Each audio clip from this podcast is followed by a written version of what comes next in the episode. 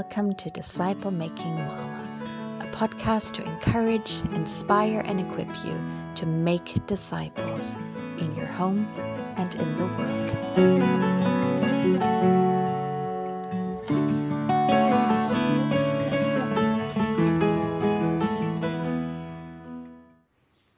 Hello, and welcome to Disciple Making Mama, a podcast to encourage, empower, and equip you to make disciples indeed. And I hope that as we're talking about a topic today that is mentioned in every single book of the New Testament, that indeed you will be equipped to make disciples and that you will also see at what cost that comes if we do it in the New Testament way, in the Jesus way that topic that's mentioned in every single book of the New Testament is persecution. And it's a topic that I did not grow up hearing a lot about, although I grew up in Christian circles, I grew up in the church. And it's a topic that, when it was talked about, was either talked about in past tense, that, um, yeah, back then when this or that happened, either in the times of the apostles, even, or then late in later centuries, people suffered severe persecution, or in other countries, oh, in the Muslim world, in ex communist countries, um, yeah, everywhere but where we lived, it seemed to um, be that, yeah, people were, were being persecuted, and therefore, um, it is a topic that, at least in my experience, was not spoken about a lot in the Western church. And I think very much to our detriment. Number one, I think it should make us think if a topic is mentioned so much in the New Testament, and yet it is not a big part of our lives, it is not a big part of our thinking, of our speaking, of our praying, of our um, yeah experience as followers of Jesus today that should make us think I think. And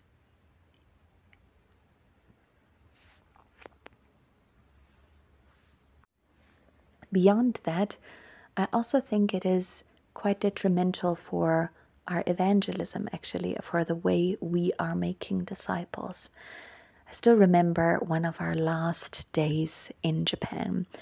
It was the day when we left the city that we had been living in at that stage, and we were going to board the bullet train that was going to take us to Tokyo, where we would fly to fly out the next day.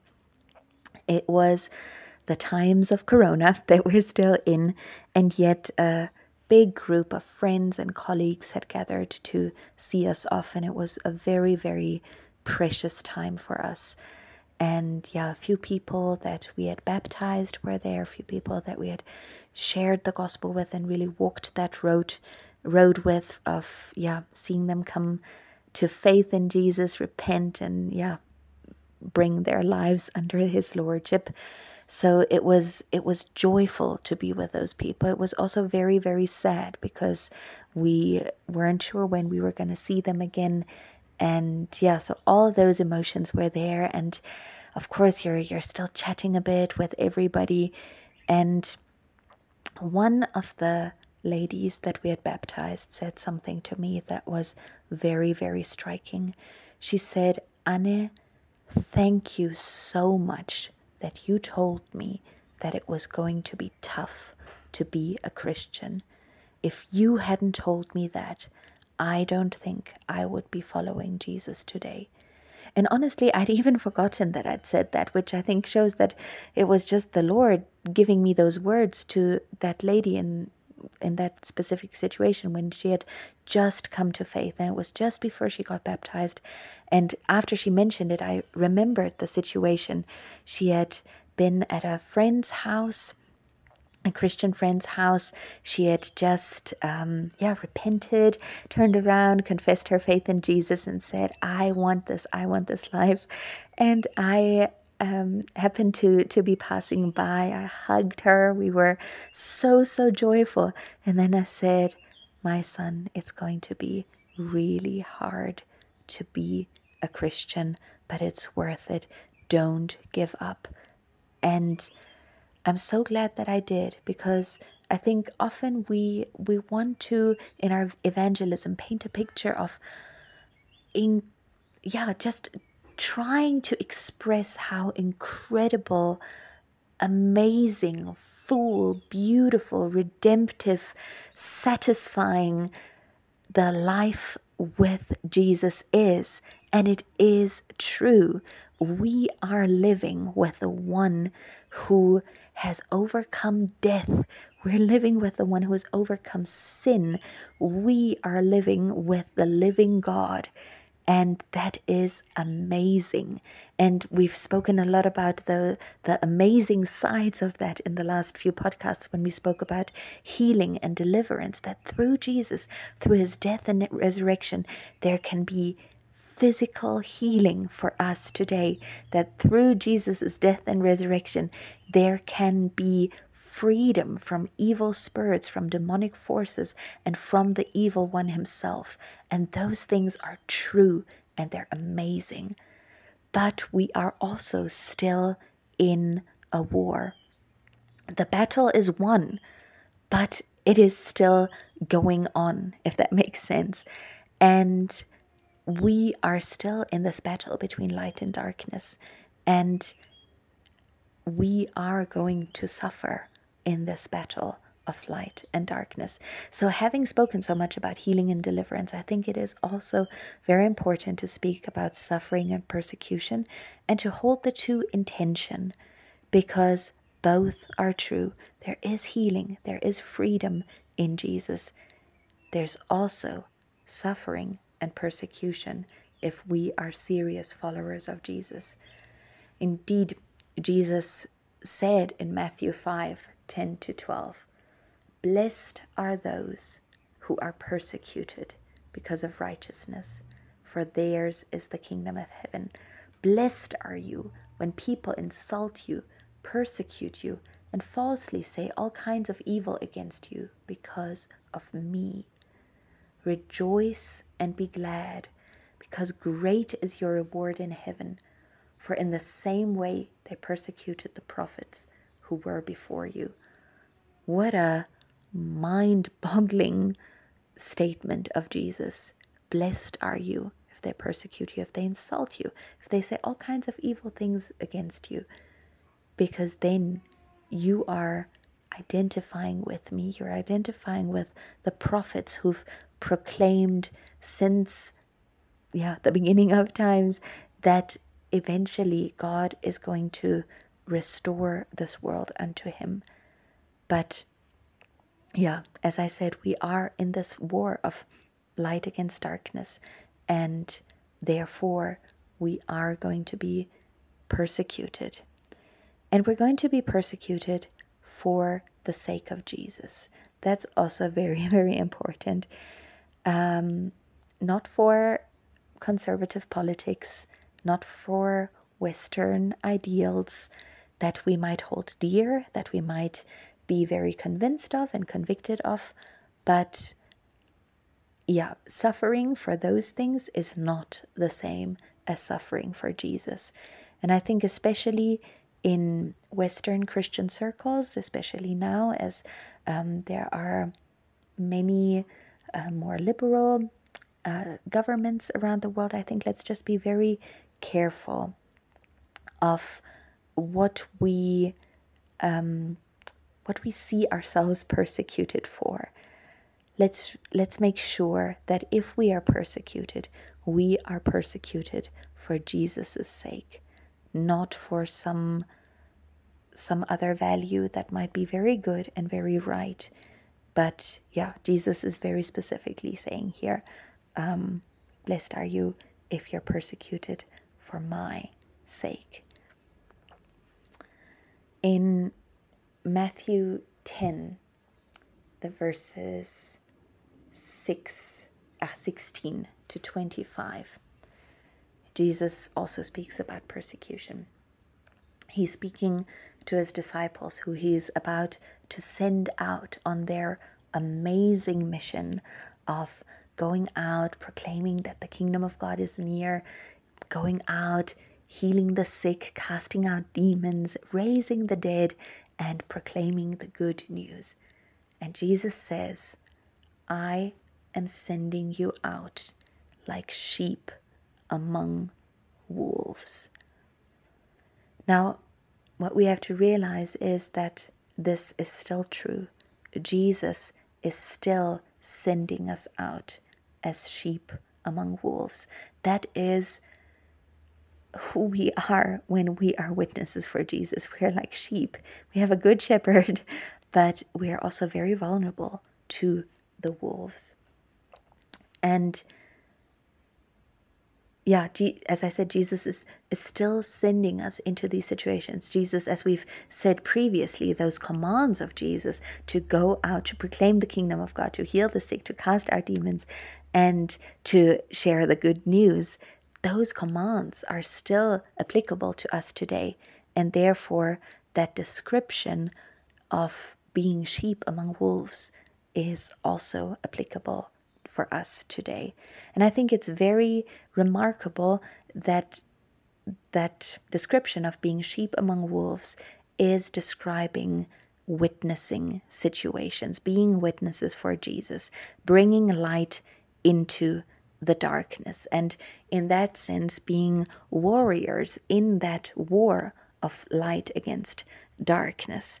And that is a very tough place to be in, to be a light bringer into the darkness when the darkness is still trying to overcome the light. And if we look at the New Testament, if we look at church history, and if we look at just the current Christian world around us, it is striking that there is a correlation between witnessing and persecution. Often, as witnessing increases, persecution also increases. And that is something that we must simply be aware of. That is something that Jesus told us would happen. That is something that we've seen again and again in the Bible and in church history and around the world happening. And it's nothing that we should be afraid of. It's nothing that we should think that things are wrong if we witness and there is persecution. In most countries today, actually there, there are actually very few countries today where you are not allowed to be a christian. If you were for example born in a christian family and um, yeah that, that's just what um, you've always been quote unquote then there are very few countries in the world where you will be persecuted for that. However there are more and more countries where you are severely persecuted if you are witnessing, if you're sharing the gospel, if you are making disciples. And often there's a very easy way to stop the persecution, and that is to stop witnessing, to stop making disciples. But then we are also stopping obeying Jesus, obviously. There's a there are two very thought provoking, um, mind boggling, very challenging books on this topic. That if you are interested in really um, going deeper in in thinking about witnessing and persecution and the correlation of the two, they're both by a guy called Nik Ripken, and the one is called The Insanity of God, and the other is called The Insanity of Obedience. And just quickly to tell you a little bit of the background of the books, um, Nik and his wife Ruth were missionaries in Africa, and eventually they ended up being missionaries to the Somali people in the Horn of Africa. And they saw incredible persecution of the Somali believers, and they realized that they are they, they're not equipped to make disciples in an environment like that how do you uh, yeah how like our, our western um, missionaries, we're just not prepared oftentimes for situations where we have to expect the moment somebody gets baptized, they're going to be killed. Anyways, um, not only did they experience the severe persecution of Somali believers that they knew, not only did they experience the devastating war in Somalia, but they also experienced devastating personal loss when their son died. And all of that just brought them to a point where they realized we have to learn how to survive and thrive as believers and as the church in tough places, in situations of severe persecution. So that took them on a journey around the world where they interviewed hundreds of believers who have lived, survived, and thrived in situations of severe persecution. And one of those people that Nik interviewed was somebody who had suffered very like terrible torture under the Russian communist government. And he said to Nik, Don't you ever give up in freedom what we were not willing to give up in persecution. And that is to witness, to witness of the death and resurrection of Jesus Christ, of the hope that we have because of that, of his, yeah, invitation into his kingdom of light that will in the end stand and, yeah, see the kingdom of darkness go down and end. So, yeah, on that, let me get back to the passage. Jesus is sending us out as sheep among wolves. That is what we have to be aware of when we go and witness. It's not always going to be as crazy as in places like Somalia. We're not always going to pay with our lives, but it is going to cost us. It is going to, yeah, we will suffer to some extent because we are witnesses of Jesus, just like he suffered to a great extent when he came to be a witness of yeah the of the father. So what does jesus say? He's sending us out like sheep among wolves. Therefore be as shrewd as snakes and as innocent as doves. Be on your guard. Then he speaks to his disciples more specifically. You will be handed over in the local councils to the lo- local councils and be flogged in the synagogues. Also, see here the local councils, that's like, you know, worldly governments, and the synagogues, that's religious institutions. On my account, you will be brought before governors and kings as witnesses to them and to the Gentiles. Again, see the correlation of being witnesses and being persecuted. Not only are situations of witnessing often causing persecution, but situations of persecution can also be an amazing opportunity for witnessing. The early church, they were, I, I mean, we, we all have some idea that they were some people were burned alive, some people were thrown before the lions. They were killed in the most devastating ways. And the people looked at them and they said, How do they endure this? It's so easy to just simply say, Caesar is Lord, and all of this will end for them right here and right now. But they're, they're not willing to say that. They're clinging to this Jesus more dearly than they cling to their own lives. And that made people so curious that in fact they were they became open to Jesus and many people who had been onlookers became Christians themselves. Many people who had been persecutors became Christians themselves.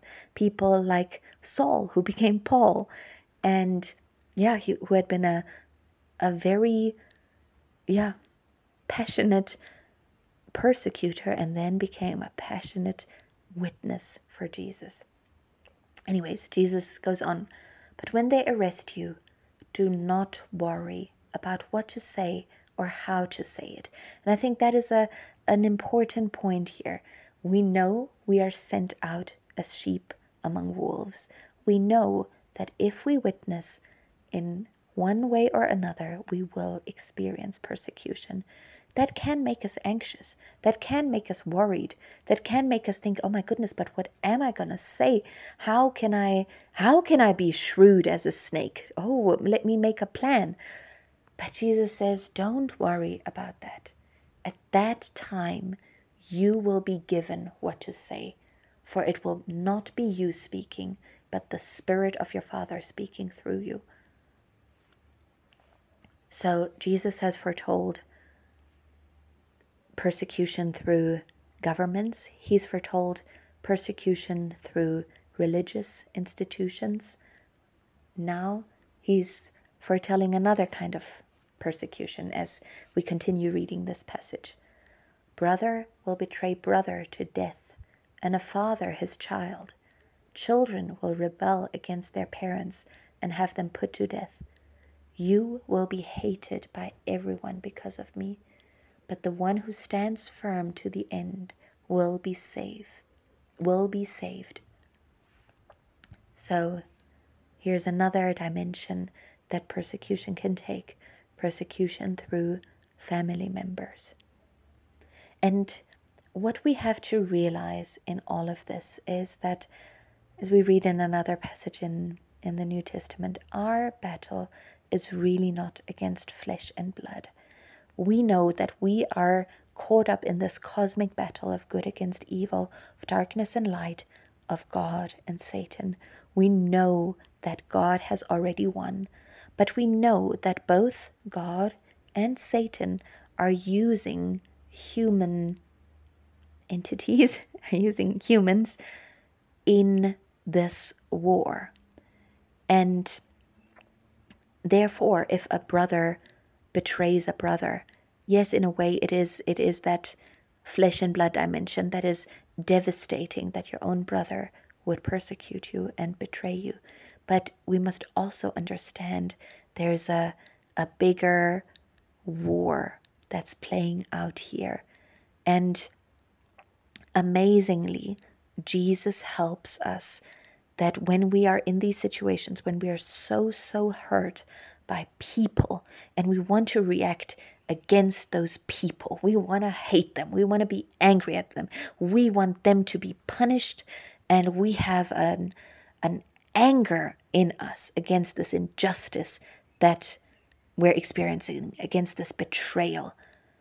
And yet, in the New Testament, in history, and all over the world today, we're seeing that Jesus is also so faithful. And in those situations, he is helping us to see that it is, yeah, it is uh, not us fighting against our brother or mother or sister or whoever it may be who's persecuting us. He is indeed, as we are identifying with him in persecution, in suffering, he is also leading those who are willing, leading those who are humbly obeying to further identification with him that they that we like him can say father forgive those who are persecuting us or hurting us because they don't know what they're doing they're not aware of this cosmic war that they are being used in to harm the kingdom of God and to harm the children of God. So, all that to say, as Jesus is promising us persecution, he's also promising us provision in the persecution. He's promising us the provision of words, the provision of wisdom, and also of the strength to be like him if we continue to be faithful, continue to be obedient, continue to stand in him. Another fact that we have to be aware of is that persecution is increasing as the return of Jesus is coming closer. In Mark 13 13, Jesus says, Everyone will hate you because of me, but the one who stands firm to the end will be saved. I think, especially as the Western Church, we have experienced a, a season of unprecedented favor of governments, of um, other people who might not even be Christians, but that they are kind of impressed maybe by certain morals or certain values or a certain kindness of Christians. But we have to be aware that that is going to become less and less as the return of Jesus is drawing closer and closer, as this battle between light and darkness is becoming more and more fierce. And we mustn't be surprised, mustn't be angry, we mustn't be worried if in the end everyone will hate us because of him. I've already touched on this, but again and again we see in the New Testament, we saw in Christian history, and we see all around the world today that not only is witness going to increase persecution as the more the people of God witness, the more they go out, proclaim the gospel, uh, heal the sick, the more people come into the kingdom of light, the more persecution there will be. But we also see that situations of persecution can be great situations to witness. And indeed, an increase in persecution is part of Jesus' promise that in the end, everybody will have heard of him. Let's read Luke 21, verses 10 to 19. Before all this, that is, before Jesus comes back, they will seize you and persecute you. They will hand you over to synagogues and put you in prison and you will be brought before kings and governors, and all on account of my name. And so you will bear testimony to me. That is how God, in His wisdom that goes beyond our understanding, chooses to make Himself known through not only His suffering servant Jesus, but through His suffering servants all around the world all throughout history, he is choosing to make himself known. Sorry, now I missed now I lost my my spot. Here we go. So you will bear testimony to me. But make up your mind not to worry beforehand how you will defend yourselves. For I will give you words and wisdom that none of your adversaries will be able to resist or contradict. You will be betrayed even by parents, brothers and sisters, relatives and friends, and they will put some of you to death. Everyone will hate you because of me. But not a hair of your head will perish. Stand firm, and you will win life. Again and again, we are told to stand firm. When persecution arises, let's not put our head in the sand. Let's not stop witnessing. Let's not stop loving and obeying Jesus. Let's stand. I've already mentioned it a, lot of times in this podcast. If we follow Jesus, we are not of this world, and therefore we are not like this world. And that that irritates the world, that irritates, of course, the evil one, who is at this stage pretty much in charge of the world. Jesus said, If the world hates you, keep in mind that it hated me first. If you belonged to the world, it would love you as its own. As it is, you do not belong to the world, but I have chosen you out of the world. That is why the world hates you. And that is our challenge as Christians to truly not be of this world in our big and small decisions to live in the kingdom of God, to live out obedience to Jesus, to our King. And those can be big things and small things where we are tempted to compromise and yet where where it's yeah it's so crucial to to stand it's not always going to cost us our lives to follow Jesus but it will it will cost us and we will be irritating to the world we will be bothersome to the world so that they will hate us because we are not like them.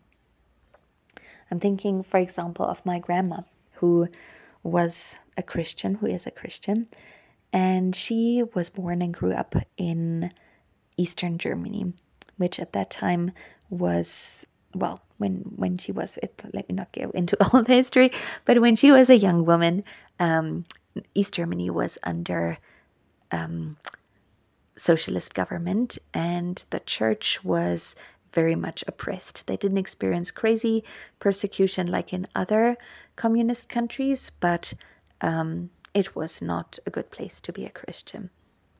But my grandma loved Jesus and obeyed him and followed him. And she was a smart girl and she was pretty much top of her class. So, um, yeah, of course, the, the question for her was what was she going to do with her life? And it would have been very easy for her to go to university and study and have interesting career.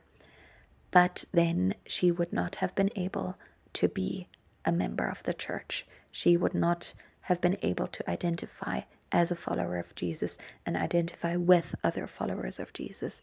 And she was not willing to do that. She was aware that she was not of this world, that this world prizes um, things like university, but yeah, not being of this world meant that she would yeah have to pay that price and not not go to university and even more than that she then decided to to become a, a secretary a typist in that time. I guess that's what you would call that. And again, she did really, really well um, in her training. And then she heard that there was a very good position that was open.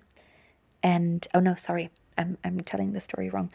Not a very good position. Then there were the final exams. So she had been doing well all throughout the little exams until then, but now there was the big final exam where she would now get her marks that she would be able to apply for jobs with. And she had just officially joined the church at that stage. Um, until then, she had been growing up in a Christian family, but now she had made that decision by herself that she was going to identify as a Christian and with the body of Christ in Eastern Germany. And when she came to that exam, to her final exam, nobody was there. And she realized that she had been given the wrong date. And so she couldn't do her final exam and she didn't have the right papers to even apply for a job. So, those are some ways in which we might suffer because we are followers of Jesus because we are his witnesses in the world.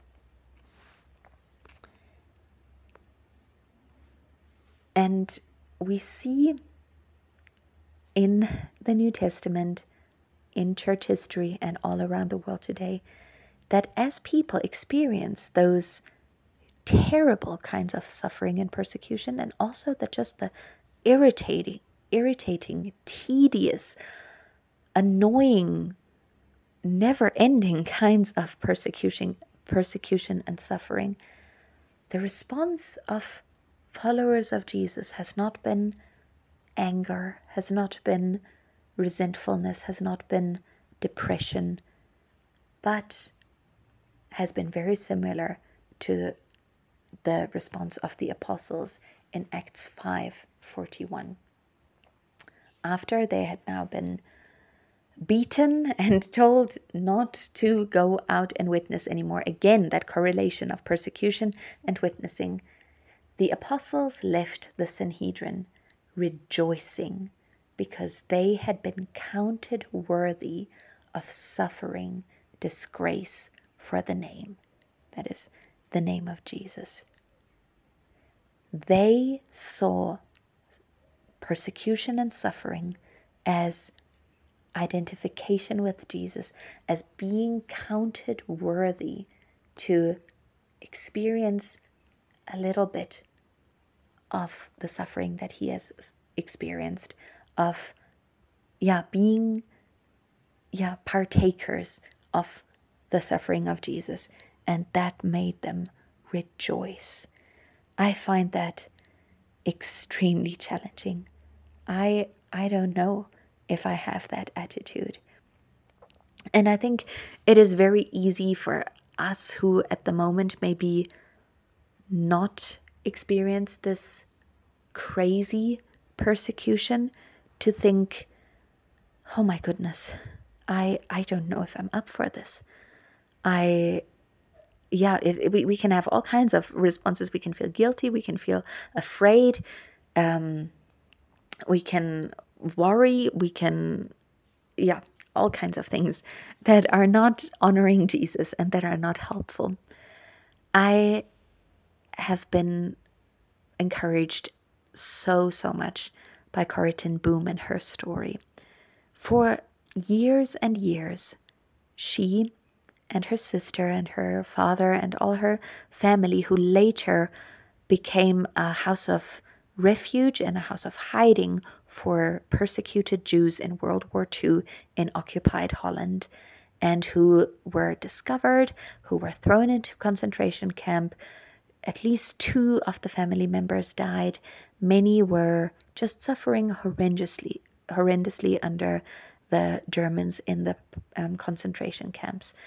And yet, when when I look at Corrie ten Boom's life, for years and years, she had been building a life that would be able to face this kind of persecution. She had been faithful in the little. She had not been a lover of this world. She had been a lover of Jesus. And in the mundane, in the tedious, in the non spectacular, she had followed Jesus and been a witness to him.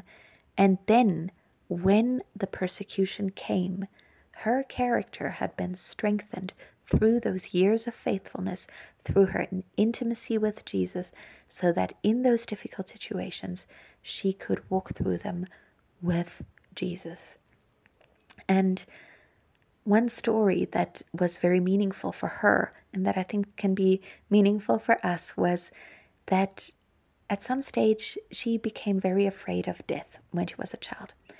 And her father, and she, she told her father about it, and she said, I'm, I'm so afraid of dying. And I think we, we might say the same. I'm afraid of dying, or I'm afraid, afraid of suffering. I'm afraid of persecution. I'm afraid that I might not um, stand firm, that I might betray Jesus when the going gets really, really tough. And then her father took her on a train ride. Just before they got on the train, he gave her the ticket and then on the train, he gave her this little parable and he said, Corrie, when when did I give you the ticket for the train? And she said, Oh, but father, you gave it to me just before I needed it. And he said, Yes, exactly. In the same way, our Father in heaven is going to give us the courage, the words, the faith just when we need it. And yeah, I, I take great courage from that. As I said, the New Testament is full of promises of persecution, but it is also full of promises that Jesus is going to be with us as we identify with Him. He will also identify with us and He will give us what we need in those situations. And He will use those situations for His glory.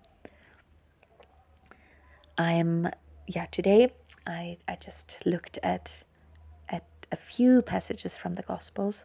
Might take you through another podcast looking a bit more at the epistles and what what is said there about suffering and persecution. But I want to just end with this um, little experience of mine. A few years ago, I was in my last year of studies and I just moved to a new city and didn't have many people there yet. And I was riding my bike one day and I saw a, a poster uh, saying there's a there's going to be a talk about the persecuted church. And at that stage, I had just really come back to Jesus. Um, if you want to listen to my testimony, you can listen to that episode. Um, but I just really come back to Jesus. I was saying, Lord, what what do you want to do with my life? And here was this poster about the persecuted church. So it really, yeah, interested me. So I went. Fun fact that doesn't do anything to the story, but that is kind of humorous. I had not really studied that poster very closely. Had I done so, I would have realized that the talk was happening in an old age home. So, as I turned up at that talk, I was by far, far, far the youngest person in the room, and it was a little bit embarrassing to be honest, but it was God had an appointment with me at that talk, and the speaker was just sharing about some forms of suffering and persecution that our brothers and sisters around the world are facing at the moment. And as I drove home, this thought became very, very clear to me. How can I claim to follow the same Jesus that those people that are really severely suffering and that are being badly persecuted if I claim to follow the same Jesus as those people, how can it cost them everything but not cost me everything? And this doesn't mean that we're glorifying persecution, that we are glorifying suffering, or that we choose suffering, that we want suffering, that we stupidly run into situations of persecution and suffering. We are to be shrewd as snakes. But if if my following Jesus does not cost me everything, then then something is wrong. Jesus said, Whoever wants to gain his life will lose it, but whoever wants whoever loses his life for his sake will gain their lives. And yes, some of us will end up losing our lives for Jesus in a very real way as martyrs. But every one of us is called to lose our lives for Jesus. And as, yeah, as I bring this podcast to a, close, I want to challenge myself really. I am, I'm, most of the time I'm doing the podcast, I'm kind of actually just preaching at myself, but I also want to challenge you where are you holding on to things that are not honoring to Jesus, where you have not died, where you are just living for yourself, and it is actually not costing you everything to follow Jesus? That does not mean that our Christianity has to be dull and tedious and that we never laugh and smile. Quite the opposite. I think Jesus was probably one of the most joyful. I, I believe firmly, because it is a fruit of the Spirit of Jesus, joy and peace. I believe Jesus was the most joyful and peaceful man alive. It doesn't mean that we have to kind of, you know, live these warped um, lives in which we inflict suffering upon ourselves. But it means that we have to live lives in which we are dead to ourselves and we live in obedience to Jesus, we live as witnesses of Jesus, no matter what the cost, because we have died and it is He who lives in us and through us. God bless you as you do that. Bye bye.